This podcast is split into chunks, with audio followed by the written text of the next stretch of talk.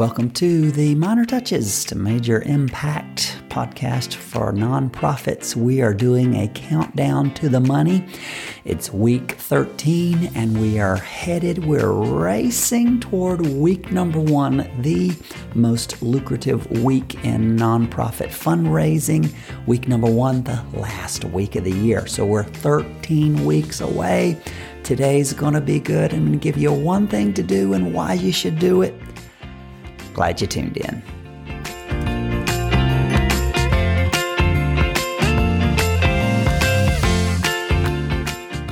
Okay, it's countdown to the money week 13. We're counting down to week number 1, the week that matters supremely for visionary fundraisers. They know we are in the most lucrative time of the year for nonprofit fundraising, the end of year. We're in the middle of it now. In the calendar year, fundraisers know that there are 3 months that are more significant than all the other ones: October, November, and December. More money comes in these 3 months of the year than all the other ones. The visionary fundraiser starts every year with a vision, working toward these last 3 months. Visionaries know that what's done in January, February, March, and all the preceding months has a profound effect on what happens in these last 3 months. And the visionary fundraiser, the savvy fundraiser, knows that out of these 3 months, 1 month is the most significant. That's the month of December. Visionary fundraisers always have a plan for December. Visionary fundraisers never come to December and wonder what they will do to participate in the most lucrative time of the year. They always arrive in December having spent the previous 11 months doing the important work to make sure they are prepared for the most lucrative month, week, and day of the year. So you see, out of these 4 weeks in December, the most important month of the year, 1 week is the most important. That's the last week. What you do in this last week of December, it's paramount.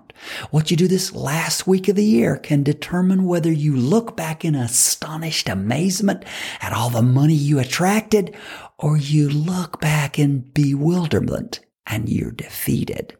And you should know that in this last week, there is one day, there's one most important day, December 31st.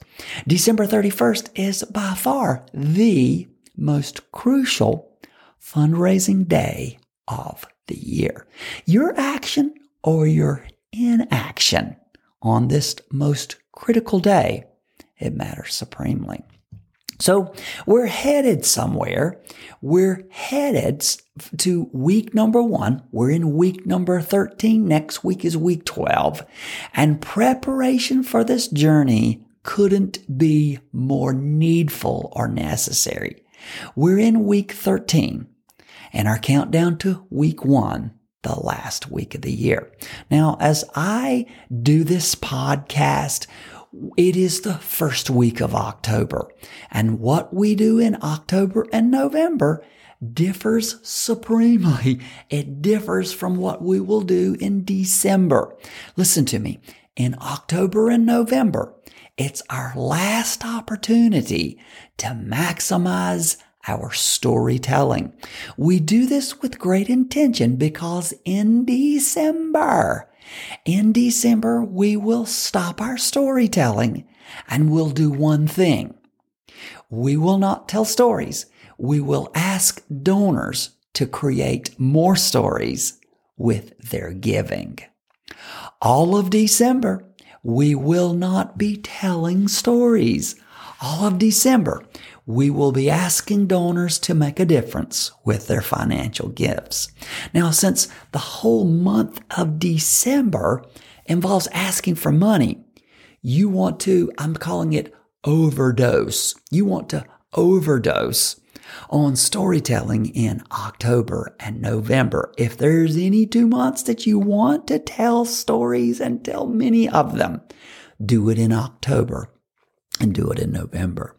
Overdosing on stories in October and November will help you achieve something that successful visionary fundraisers possess called outcome independence. Oh my goodness, if I can give you this gift of outcome independence today, you would thank me for eternity. Outcome independence describes the state of being where no matter what happens in your fundraising, you live secure in yourself. And it starts, number one, when you know that your mission is divine, when you know that your mission is needful and required.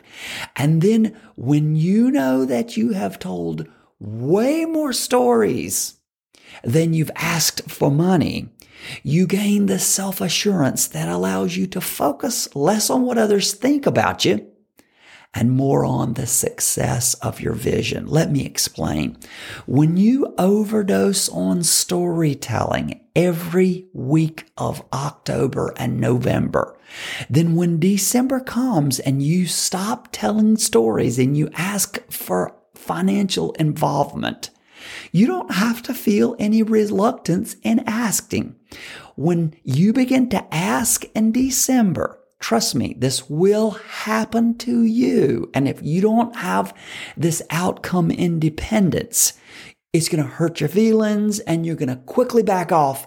And the end result is you won't get the money in your need. But when you begin to ask for financial involvement in December, someone, trust me, if this hurts you, then someone's going to say it to you. You sure do ask for money a lot. Someone's going to say they sure do ask for money a lot. They sure do ask. They ask for money. And when this happens, if you have overdosed in October and November in your storytelling, you will remain secure and confident because you know this is not true. You'll live in the truth. You'll know the truth, and you will live in the freedom of knowing the truth. You tell way more stories of impact than you do for financial gifts. When you send out your printed appeal in the first week of December, and you continue to update people on the progress of your campaign in emails and in social media through the month, listen, this will happen to you. Someone, maybe many, will unsubscribe from your mailing list. But if you've overdosed on storytelling in October and November, you will remain outcome independent. You'll be free because you know and live the truth. That's not true. We tell stories of impact way more than we ask for money. So here in week 13, we are speeding toward the end of the year. We're speeding toward week number 1. Here's what I'm just prompting you, I'm challenging you. For some of you, you're going to hear this in your DNA. You're going to hear this on the inside. You're not just listening to this with the ears in your head. You're going to hear this in the gut of your soul, and you're going to say, "This, David, you're talking to me. That's my goal." To you, I'm telling you, here in week 13, here's what I want you to do. That will make a difference. In week 1, tell a story about one of your beneficiaries. Make sure this is a story about one beneficiary. And then post the story first on your website blog. And then send that story out, just an abbreviated version of it, and send it through your email list. And then put a link and mention it in all of your social media.